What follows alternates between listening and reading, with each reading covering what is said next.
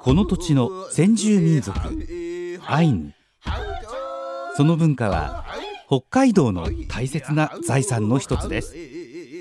アイヌにもルーツを持つ私がアイヌ文化の伝承復興創造のための活動を行っている方々を各地に訪ねお話を伺います。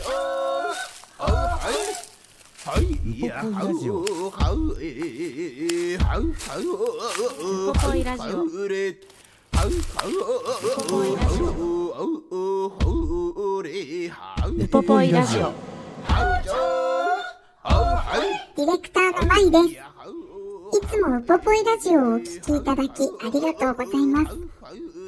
さて、いつもウポポイラジオを放送しているエアジー FM 北海道では、2023年9月18日に開局41周年特別番組、秋を食べるエアジー北海道再発見を放送しました。いつも生放送などで活躍しているパーソナリティが全道各地に出向いて各地の美味しいものを食べてリポートするという内容なのですが、なんと今回、我がウポポイラジオのパーソナリティ、高山秀樹と関根麻也の二人が白老ウポポイチームとして参戦しました。今日はそんな白老ウポポイチームの舞台裏を含めて中継の様子をお聞きいただきます。まずは放送当日。全道的にはあいにくの雨模様。中には土砂降りの中出発したチームもいたようですが、我ら白老ウポポイチームは霧雨の中の出発となりました。一箇所目の中継地点となる千歳に到着までの車内。第一声までの様子をお聞きください。はい。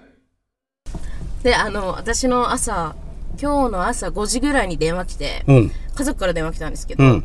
それでなんかいきなり「もう起きる時間でしょ!」って私より秋田部に緊張してる家族から電話来て でいやまだあと1時間寝れるよとかって言って、うん。ギリギリまで寝てきました。えーそれ何？おばあちゃん？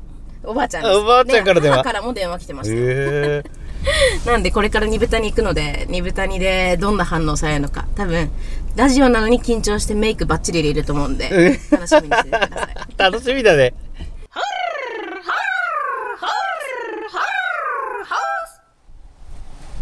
いや、風が強いです。今、千歳水族館にいる高山秀樹です。さて、今回は秋田部初登場のこの方をご紹介しましょう。いらんからって、関根麻耶セコロプレヘアン、トカチッと、訓練員はトペサンチュのウポコ、コレポッター、クイタック。私は関根麻也です新豚に出身です日曜日の朝8時からウポポイラジオで喋っていますとアイヌ語で自己紹介してくれましたよろしくお願いします。秋田で初参加ですか？全国いろんなところに今はアイヌの大好きな部分を伝えに回ってます。今後は世界も注目しているので、頑張っていきたいと思ってます。はい、こんなに落ち着いてますけど実はお肉大好きで食いしん坊なまやちゃんですこの後は食べて食べて食べまくります食べます。よろしくお願いします。ペさんちはの Chukawa kamiran iwa tuisan oren hai hai iwa tuisan kani maune chinu har ha この後、いよいよ一発目のリポートです。リポートをするには、入念な打ち合わせとリハーサルが必要。そんな模様をお聞きください。うんと今考えてるのが、うん。とそもそもこの水族館の特徴はい。とかこだわりとかを教えていただきたいのと、えその後にこうアイヌとサケ今ここにいる場所の話はしていいですか？今水族館内でこうアイヌ料理だったりとかの展示の中にいるんですけどアイヌとサケの関わりなのかアイヌ協会なのかとかとのあの活動先ほどお話しいただいた、はい。あの今回もそのイベントではえ一緒にやる話とかを伺って、であとは学校教育学校教育と確か千歳のあの小学校とかとの教育との取り組み、アイヌ文化との絡みえ。を伺いたいなと思ってるんですけど、はい。他にこれは話したいぜっていうのがあればいや特に。はい。あのもう言っていただければ何でも 喋りますが。うん。逆にお母さん結構長くなっちゃわないです大丈夫です。これはこれは。ああの先ほどいくら話します。早いもん勝いくら弁当とか酒丼もあるよそうだそうだそうだ。い。いくら弁当でした？いくら丼じゃなくていくら弁当？いくら弁当になってたかな、はいはい1200円。1200円。ちょっと高めいやでもいくらで1200円ならけど生ビールあの500円だったいっちゃいますね。朝朝9時に生ビールは。そうそう旗日だからできることです。はい。ケラマン。その後に私の方から高山さんにこうありがとうございました。でどうですか高山さん。ここには来たことありますか、とか。はいはい、うん。で下のね川底が見える水槽の話とか、はい。今まさにインディアン水車にかかりつつある。先を見ながら。朝からは、ね、早くから人が来てましたよねみたいな話をして、あじゃあこっちにそれ入れますね、でその後に私からその上野さんにこう何問かインタビューするんですけど、もう千歳来て何年もう今56歳ですからね。36年経ちました。本当。もう。10歳の時シコトンクルになっちゃった。中継場所についてるのでまだいらないですサルサルンクルから両方で行こうシコトンクルになっちゃった。料理について流れで聞けますこ両方食ちょっとこれ潰れちゃった。なこれはあれです。シケレペシト。ちょっと旦那さんの車乗ったこれがこっちにずれてペタンコン私は見栄えを重視するんです。見栄え悪いけど意外と美味しいんですよ。そうそういうコメントがいいと思う、うん、そういうコメントがいい。ちょっと見栄えがじゃあなんとなくちょっと流れでやってみませんか？あ白老チーム。白いチーム。はい。今日は千歳水族館に来ています。酒のふるさとというチームで、ねえー風も強いんですけども今日は朝からね川を覗き込む人たちがたくさんいて鮭が遡上している様子がよく分かりますし水族館の下の方に行くと川底が見える大きな窓があってそこにもう珍しい数の酒が上がってきてるのが見えますよということで今日は千歳水族館水族館でいろいろ体験していきたいと思います。よろしくお願いします。ミラクラペ関根前です。本当に今日はインディアン水車祭りもあって、すごいたくさん人がいましたよね。はい、もうね、早く来ないと、ひょっとしたら車止められないかもしれないですね。そうです。いっぱい食べるものもあるので、ぜひ家族で来たいところなんですけど、今日来ているのは鮭のふるさと千歳水族館なので、鮭についてたくさん伺ったりしてみたいと思うんですけど、鮭とアイヌの関わりって高見さん知ってますか？やっぱりあの神様から授かった魚みたいなイメージがあるんですけどね。ハムイチェ確かに呼ぶところもありますよね、うん。でも鮭にも本当にたくさんの名称があって、うん。段階によっても言い方が違ったりとか、うん。それだけこう近く関わってたんだなっていうのが学べるのが鮭を通じて見るアイヌ文化だと思うんですけど、大切にしてるんでしょ、この魚自体はね。すごい大切なものですね。私の家族とかはこうアイヌは鮭に依存してるんだっていう言い方とかまでしてましたねなんで今日は鮭のふるさと千歳水族館にて館長の菊池さんにお話を伺っていきたいと思います。菊池さんよろしくお願いいたします。はいこんにちは。よろしくお願いします。お願いします。早速ですが、はい。ここここの水族館のこだわりであったりとか役割はどんなものかな？ああそうですね。やっぱりあの館名に鮭のふるさとってついてるぐらいですので、まあ、水族館としてはもう鮭を中心とした展示がテーマとなっておりますで鮭って、まあ、先ほど関根さんからもお話あったようにいろんな側面を持っているんですね、はい。その一つがアイヌ文化の関わりということになろうかと思うんですが、まあ、その辺も含めて鮭を多面的にいろんな角度から皆さんにご紹介したいと思ってます。今私たちがいるこの空間もすごいですよねそうですね。こちらは鮭と人との関わりをテーマにいろんな紹介をしているコーナーになってるんですが特に力を入れているのが千歳とアイヌと鮭との関わりの部分ですね。館内の2階ですね。はいちなみに私がこうちょっと知ってる知識では水族館と千歳のアイヌ協会が一緒に いろんなイベントだったりとか教育とかもされてると思うんですけど、あそこも伺っていいですか？そうなんです。あの地元にある小学校さんでアイヌ学習をやったりしてるんですがその時に水族館をご利用いただいたりですとかあと毎年11月11日が実は鮭の日なんですねへーポッキーじゃないんですねポッキーではないんです。ポッキーには負けてられない。そうですね負けられないそうですね。漢字が関係してるんですよ。作りの。そうなんです。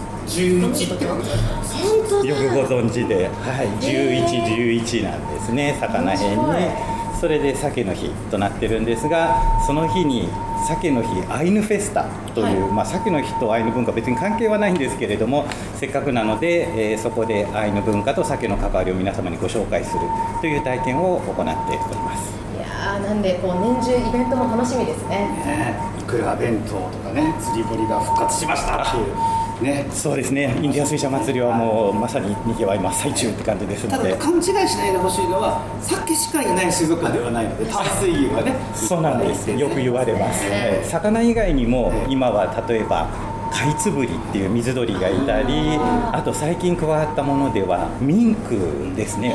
高級毛皮の代名詞みたいな生き物なんですが、すぐ隣の千歳川でよく泳いでまして、それを罠かけて捕まえたものを水槽で展示しています。だからね早めに来てゆっくり回ってもらって、美味しいものも道の駅にいっぱいありますからあります。召し上がっていただいて。おもやってます。ねそうですよね。はい。美味しいものヌ料理美味しいもの食べたくありませんか？美味しいもの食べたいです。じゃじゃーん。ここに今作っていただいたものがあるんです。おおこれはまさにイクラが乗ってる感じですかね。筋子ですかねこれはなみに今、あの千歳アイヌ協会理事の上野さんに来ていただいているので説明をお願いしましょう。説明をよろしくお願いします。お願いします。はいこちらは、えー、スプール繊維と申しましてじゃがいもと今日はあの筋子を使いました。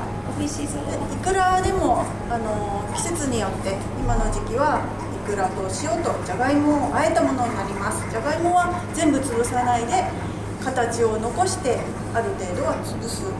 それをあえたものになります。本当にシンプルで美味しいえー料理になっております。ありがとうございます。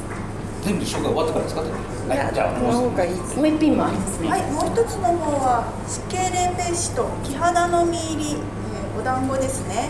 豆とシケレベの実それからシとお団子、えーを入れてそうですね。硬いおしお汁粉のような感じの、えー料理になっております。お腹空いてきました。でもやっぱり地域によっても差がありますね。早速食べてみますか、はい、いただきまいたすだきます。いやホクホクしてますとか。はい、二人で食べるんですよね。いや高山さんだけか今回は。高山さんだけと思ってた。はい高山さんだけで。はい。いかがですか？うん、こんなにね、ホクホクしてると思いませんでしたね、て。いやー、はいそうなんですよ、うんうんアイヌ料理深いですし料理からもたくさんい見た目が綺麗ですよ。やもう料理上手なんではい。でも私じゃないですけどね先生がね。はい先生がははいい、で、もう一つの方が、これはちょっとあの見た目が何かこう混ざってるかのような感じがしますけど。そうですねはい、どう食べてみましょう。食べてみましょうで、これと、えっと、これが、ま、豆団子団子と、それから豆？豆と。豆は普通のこれなんですよ。これは、はい、今日は金時豆を使っております。うんはい。シケレペが。あ。スケレベの実そうですね。夏の緑のうちにとってあの熟成させておいてから使っておりま多分初めてだと思うので、そのちょっとなんだろう渋みとこうなんていうか苦みと甘みと。甘みとみたいな。ピリッとした山椒みたいな感じもありますよね。そう。その辺を多分言えればいいかなはい、はいお願いします、はいそうなんです。まだまだたくさんこう食べていただきたい、ぜひ皆さんに紹介したい料理あるんですけどまずは今日はこの2品はい。いや初めての体験でした。そしてこのインディアン水車祭り。今日はですね今日明日今日まで今日までか。今日まで昨日今日。今日も。そっか昨日。でえっ、と千歳市花園2丁目の千歳水族館は9時から17時まではい。はい、で年内は一応28時まで無休なんですよそうです。12月28まで無休で、はい、開会説明す。ると長くなるそういう言い方がいいから。大丈夫です。はい。冬のなんかね営業時間もあるんで、はいそうですね。はい、じゃあえー9時から17時まで年内は12月28日までは無休はい。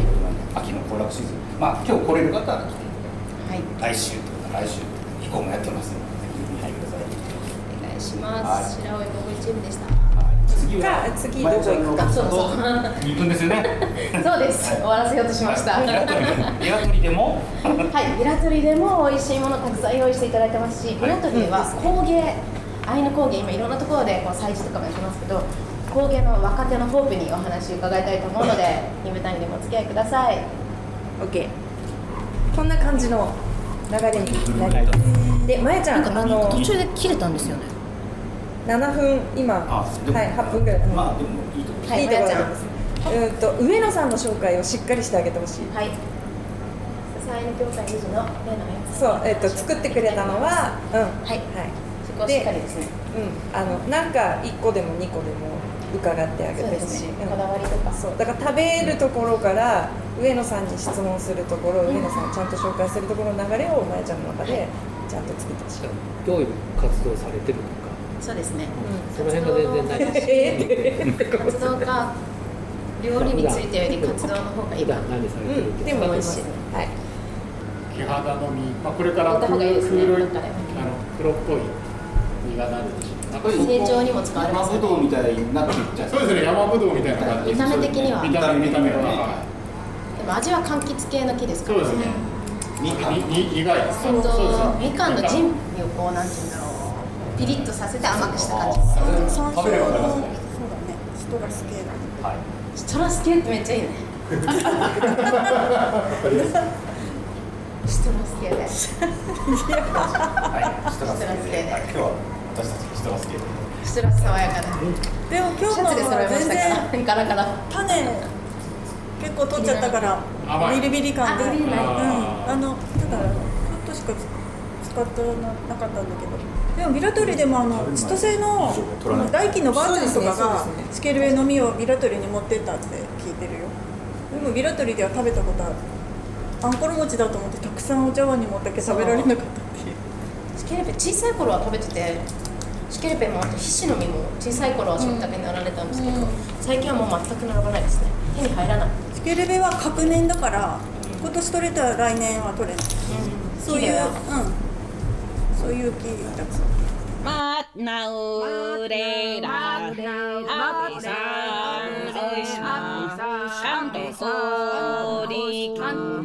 かん。とこりきん。1回目のリハーサルを終えると、千歳アイヌ協会理事の上野あゆみさん。とまやさん。は、どうやら先祖の話で盛り上がっているようです。はるはるはるはるはるあのほらお母さんマキ写真持ってるよ。持ってる持ってる。なんかねあれ絵巻みたいなの持ってる絵巻みたいなのも持ってる。こ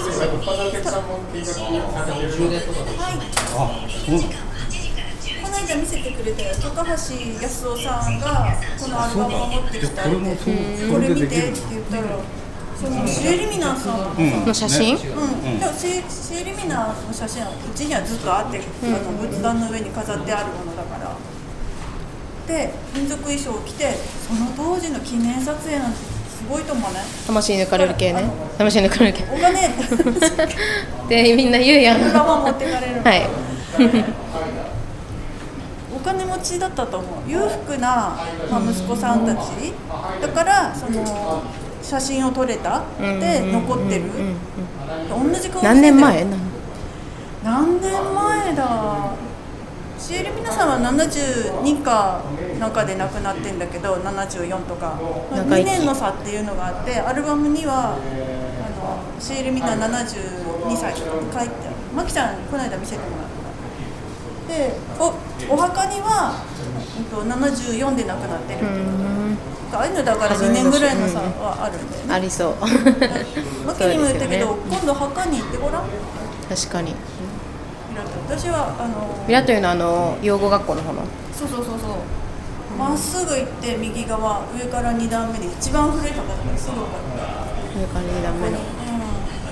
らしいです。親戚だって。えまあビラトリー行ったらみんな親戚だからなんかみんな大体親戚にたどり着いちゃう気がしますけど。でその、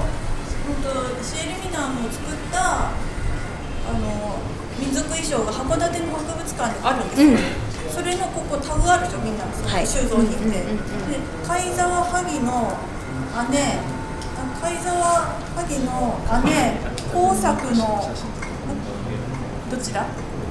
工作の母。母。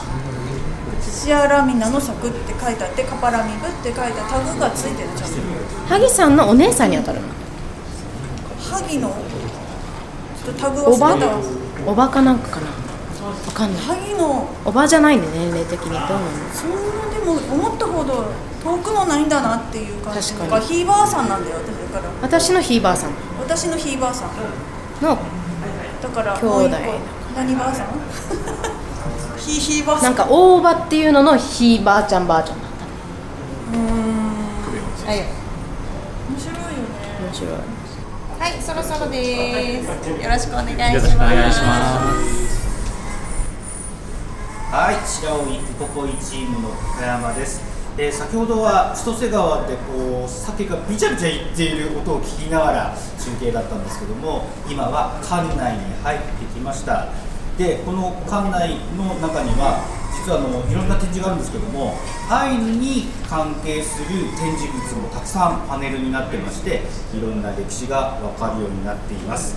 えー私は30年以上リポートをやってますけどもこの方は今日は初めてということで関根真也さんです。よろしくお願いします。初めてで緊張してますが今日は高山さんと一緒にいっぱい食べていきたいと思います。いつももっとおしゃべりだよねそうなんです。緊張してるので ちょっと抑えめなんですそれけどと時折アイヌ語も入りますけれども基本ね、日本語でそうです。やってで国連に行ったりしたらでも英語でスピーチもしたりするんでしょ？そうですね。まだまだ勉強中ですけどい。ろんな言語が好きで,、はい。でそんな言語の話で今日鮭のふるさと館に来てるんですけじゃあいろいろおしゃべりしてくださいよ。鮭についてのアイヌ語もう本当にたくさんあるんですけど、ん。言葉から見る鮭も楽しいですし今ここにあるみたいに料理だったりとかいろんなこう鮭とアイヌの関わりっていうのがあるので、うん。今日はそんなところも伺っていきたいと思います。何しろ名前がね鮭のふるさと千歳水族館っていうことですから、もうメインは鮭であのー下の方にこの水族館の建物を降りていくと、川底が見える大きなガラスの入った通路があるんですよ。いいですよね。今遡上している鮭がおびただしい数じゃないですか今日朝から人もたくさん見てました覗ねき込んでましたよね、はいものすごいそのね数の鮭を川底のガラス張りに見ることができるというところもちょっとチェックしていただきたい逆ですね、そんな鮭のふるさと千歳水族館について館長の菊池さんにお話を伺っていきたいと思いますやくん今日はよろしくお願いしますはい、菊池と申します。どうぞよろしくお願いします。早速ですがここの水族館のこだわりとか役割みたいなものを教えていただいてもいいですか？はい、えーそうですね。まさに水族館の名前、さっき高山さんおっしゃったように、鮭のふるさとというのがついておりますが、えー鮭という魚はまあ本当に生物としても魅力的な母船回帰性ってあの自分の生まれた川に帰ってくるという性質があるんですけれどもそれ以外にも人との関わりがいろんな側面を持ってるんですね漁業もあれば食べる強いうものもあればもちろんアイヌ文化もあるそういった鮭の多面性みたいなものをご紹介しつつかつその隣を流れている千歳川の自然鮭がたくさん登ってくるその川の環境なども紹介するというのがこの水族館のこだわりになってますね。こんだけ展示があってこの展示と実物の鮭っていうのがこんなに隣接というか隣り合わせで見れる場所ってないですよね。そうですね。なかなか実は鮭をテーマとしている水族館ってあんまりないんですよ。鮭を飼ってるところも少ないのでそういう意味では珍しいと思います。そんなここのふるさ鮭のふるさと館は千歳のアイヌ協会ともいろんな取り組みをされていると思うんですがどのようなことをされているんですか、そうですね、えーと、ゴールデンウィークとかに例えば水族館でアイヌ舞踊を披露していただいたりですとかあとは毎年11月11日に実は11月11日鮭の日なんです。11月11日ポッキーじゃないんですね。ポッキーじゃないんですね。はい。チンアナゴの日でもなく。漢字あそうなんです。よくご存知で、はい。漢字ですか、うん見て。あの作りの部分。土土みたいなところですね、はい、魚編の隣がそうなんです、11、11で11月11日、鮭の日なんですが、その鮭の日にアイヌ協会の皆さんと、鮭の日アイヌフェスタというのをやってまして、アイヌ文化と鮭の関わりをたくさんの皆さんに知っていただくような事業を毎年行っております。いやーなんで年中ですね。いろんな季節に来ても楽しめるんですね、この秋の早朝だけじゃなくて。で今日はインディアン水車祭りを開催中。はい、そうなんです。美味しいものとかもあるんですよね。そうですね、もう水車祭りといえば、名物は石狩鍋ですね、酒鍋がありまして、あとは今年久しぶりに復活したいくら弁当などもありますので、はい、ぜひ召し上がっていただきたいと思います。チポロですね。いくらですよ。そんな美味しい料理高山さん食べたくないですか？食べたいです。じゃじゃーん。今ここにアイヌ料理があります。ありがとうございます。運んでいただきました。ありがとう色鮮やかな。じゃがいもこれ？え？今日は千歳のアイヌ協会理事の上野あゆみさんにアイヌ料理を作ってきてもらいました。キラカラプテー千歳アイヌ協会上野です。よろしくお願いいたします。お願いします。今ここにある料理は何という料理ですか？はい、えー、2つあります。1つはじゃがいもと筋子をあえたチポールチポールセーモという、えー料理になります塩味でだけの味付けでとってもシンプルで美味しいです。もう一つの方はシケレペシト、えー、キハダの実入り、えーお団子になります。硬いぜんざいお汁粉のような感じでとっても美味しいです。あ美味しそうですね。ちなみにシケレペ木原の実ですけど高山さん食べたことありますか？ないですね。あのこれなんだろう？木の実で山ぶどうみたいな感じでこうなってるって聞そうですすけど。太い実なんですけど、うん。味が、まあ、個性もあり、私が大好きな味なのでぜひ食べてみてください。じゃあそっちの方から行ってみましょうかちょっとね。お願いします。はい、えっ、と金時豆も入ってます。いただきます。うん。おおこれこれ。うん。ピリッときました。本当ですか？うん。このシケレペの実っていうのはなんだろう柑橘系が来たかなと思ったら山椒みたいなピリッとした感じもくるし甘みもあるけど苦みもあるね。です本当に楽しめるものですでよね。これはお団子と一緒に相まってるんでどんどん食べられちゃいますね。うん。いや私も食べたいです。初めあ後で後で食べ後で食べましょう。先に食べさせて。はい。あの初めての味えー美味しい。香りがしてきます。もん、うんこのシトラスの香り、はいしてきますね。でこっちはじゃがいもにイクラというかこれ筋筋子かな、乗ってますよね。いただいてみたいと思います。これもう見た目鮮やか。筋子ですからね、まあ筋子の塩加減とじゃがいもが最高に仲良くしてますね。最高ですね、うん。これ日本酒に合うんですよ。後でですね、はい。待待って。ね。ちなみに上野さん、こうん。のアイヌ料理についてのこだわりを一言でお願いします。そうですね、えーその時に取れるもので、えー料理しておりますのでとってもあのシンプルです。あまり手を加えない素材を楽しんでいただけるように調理しております。もう私もすぐにでも食べたいです。はい、ね、これ本当にいろんな食文化をね紹介していくときにぜひこれをね皆さんに触れてもらいたいなと思います。えー、さっきのふるさと千歳水族館。場所は千歳市金園2丁目。営業時間は9時から夕方5時まで。年内は12月28日まで無休お休みなしでやってますので、まあ、今日来るとインディアン水車祭り。もう酒が取れるとか見えたりとか、ビチビチビチって来てるところもあるとか。でも間違えないでください。淡水魚の水族館なんで鮭以外の生き物もいっぱいいますしあのショコタンのゆかりの生き物もいたりしますのでぜひ親子で美味しいものを食べにいらしてください。酒を見に来てくださいよ。そしてこの後私の地元大好きな地元二部谷に行ってくるのでこの後の中継もお楽しみに。キレレキレ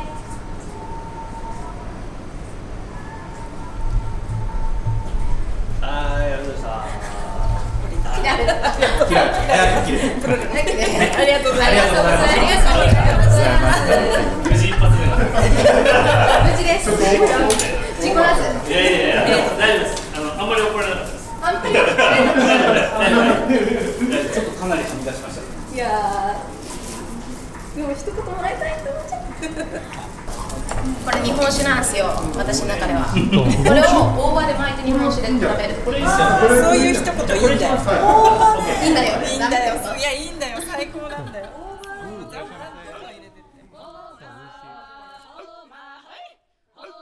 無事1本目の中継が終わり、上野さんが作ってきてくださったアイヌ料理にスタッフ一同舌鼓。美味しく平らげて次の中継地点、マヤさんの生まれ故郷でもある二部谷を目指しました。